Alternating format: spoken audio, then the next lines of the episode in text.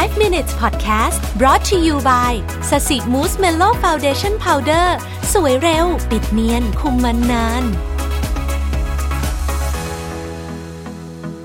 สวัสดีครับ 5 minutes podcast นะครับ คุณอยู่กับประวิทยานุสาหะครับ เรายังอยู่กับหนังสือเล่มเดิมนะฮะ เพราะเป็นวัยรุ่นจึงเจ็บปวด วันนี้มาชวนคุยถึงความทุกข์นะครับ ในบทหนึ่งของหนังสือเนี่ยอาจารย์คิมรันโดแกเล่าถึงตัวเองในปีช่วงปี 1988 19ขอรบขอไปครับ 1987 ถึง 1988 นะฮะซึ่งแกบอกว่าเป็นช่วงเวลาที่ยากลำบากนะฮะบอกว่า 1987 เนี่ยตอนนั้นอายุ 25 นะครับ คุณพ่อซึ่งปกติสุขภาพก็แข็งแรงดีเนี่ยนะครับอยู่ดีก็เวียนหัวจนต้องเข้าโรงพยาบาลนะฮะขณะที่คุณพ่อกำลังอยู่ในโรงพยาบาลเนี่ยคุณย่าที่อยู่ที่ต่างจังหวัดก็เสียชีวิตลงนะครับ ตัวอาจารย์คิมเองตอนนั้นยังเป็นเด็กนักเรียนเอ่อยังยังเพิ่งเข้าเรียนปริญญาโทนะครับ ก็เลยต้องเป็นเจ้าภาพงานศพของ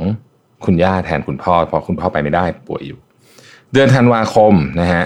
ก็ได้รับแจ้งจากหมอว่าอาการโรคมะเร็งปอดขั้นสุดท้ายของคุณพ่อไม่สามารถรักษาให้หายได้แล้วนะฮะซึ่งเป็นเหตุการณ์ที่ช็อกมากไม่เคยคิดมาก่อนเลย แล้วก็หลังจากนั้นไม่นานเนี่ย คุณปู่ก็เสียชีวิตลงนะครับก็กลายเป็นว่าในช่วงระยะเวลาเพียง 11 เดือนเนี่ยนะฮะคุณคิมรันโดเนี่ยต้องเป็นเจ้าภาพจัดงานศพของคนที่ตัวเองรักเนี่ยถึง 3 ครั้งนะฮะซึ่งก็เป็นเหตุการณ์ที่ยากลำบาก แน่นอนว่าการสูญเสียคนรักก็ยากลำบากพออยู่แล้ว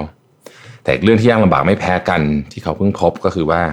ความฉุกละหุกที่ต้องจัดงานศพถึง 3 ครั้งเนี่ยและด้วยความที่เป็นลูกชายคนโต จึงต้องมีความรับผิดชอบมากที่สุดนะฮะเยิ่งคุณปู่คุณพ่อคุณย่า เสียเวลาในชีวิตเอ่อลงในเวลาไล่เลี่ยไล่เลี่ยกันเสียชีวิตลงในเวลาไล่เลี่ยกัน ปัญหาด้านการจัดการกฎหมายก็ยิ่งซับซ้อนยิ่งขึ้นนะครับ เช่นการแจ้งเสียชีวิต หรือว่าการคำนวณภาษี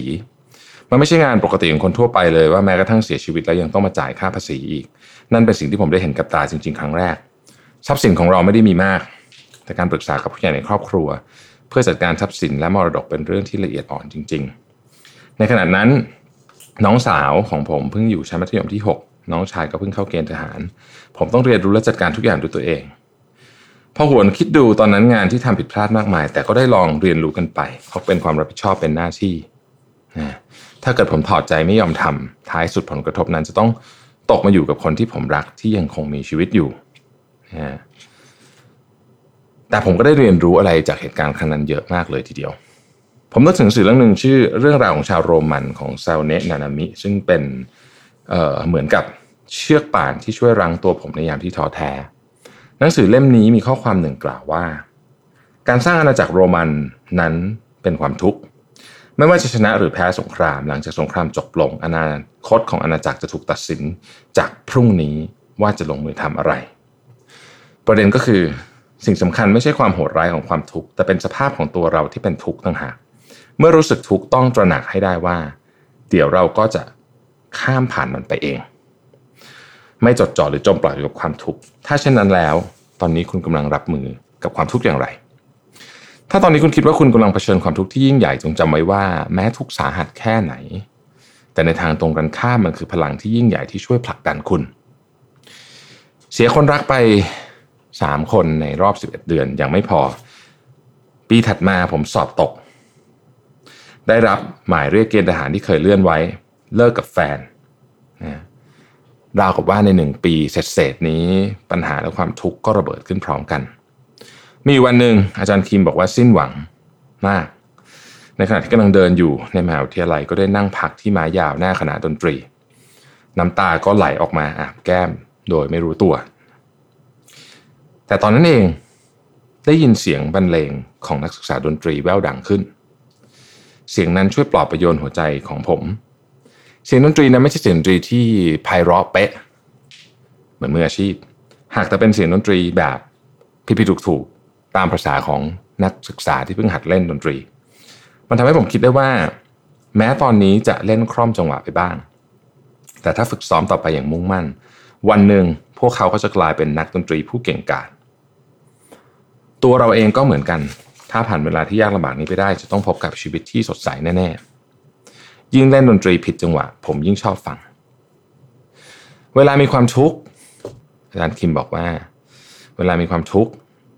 ลองคิดอีกมุมหนึ่งแม้ว่ามันจะฟังดูโลกสวยมากก็ตาม แต่ว่าลองคิดในมุมหนึ่งว่าจริงๆแล้วเนี่ยความทุกข์คือประสบการณ์ คนกำลังลำบากและเหนื่อยอยู่ คุณอาจจะ ไม่สามารถมองเห็นการเปรียบเทียบนี้ได้ แต่จริง ๆ แล้วเนี่ยประสบการณ์จากความทุกข์นี่แหละ ที่จะหล่อหลอมให้คุณเข้มแข็งขึ้น ดังนั้นความทุกข์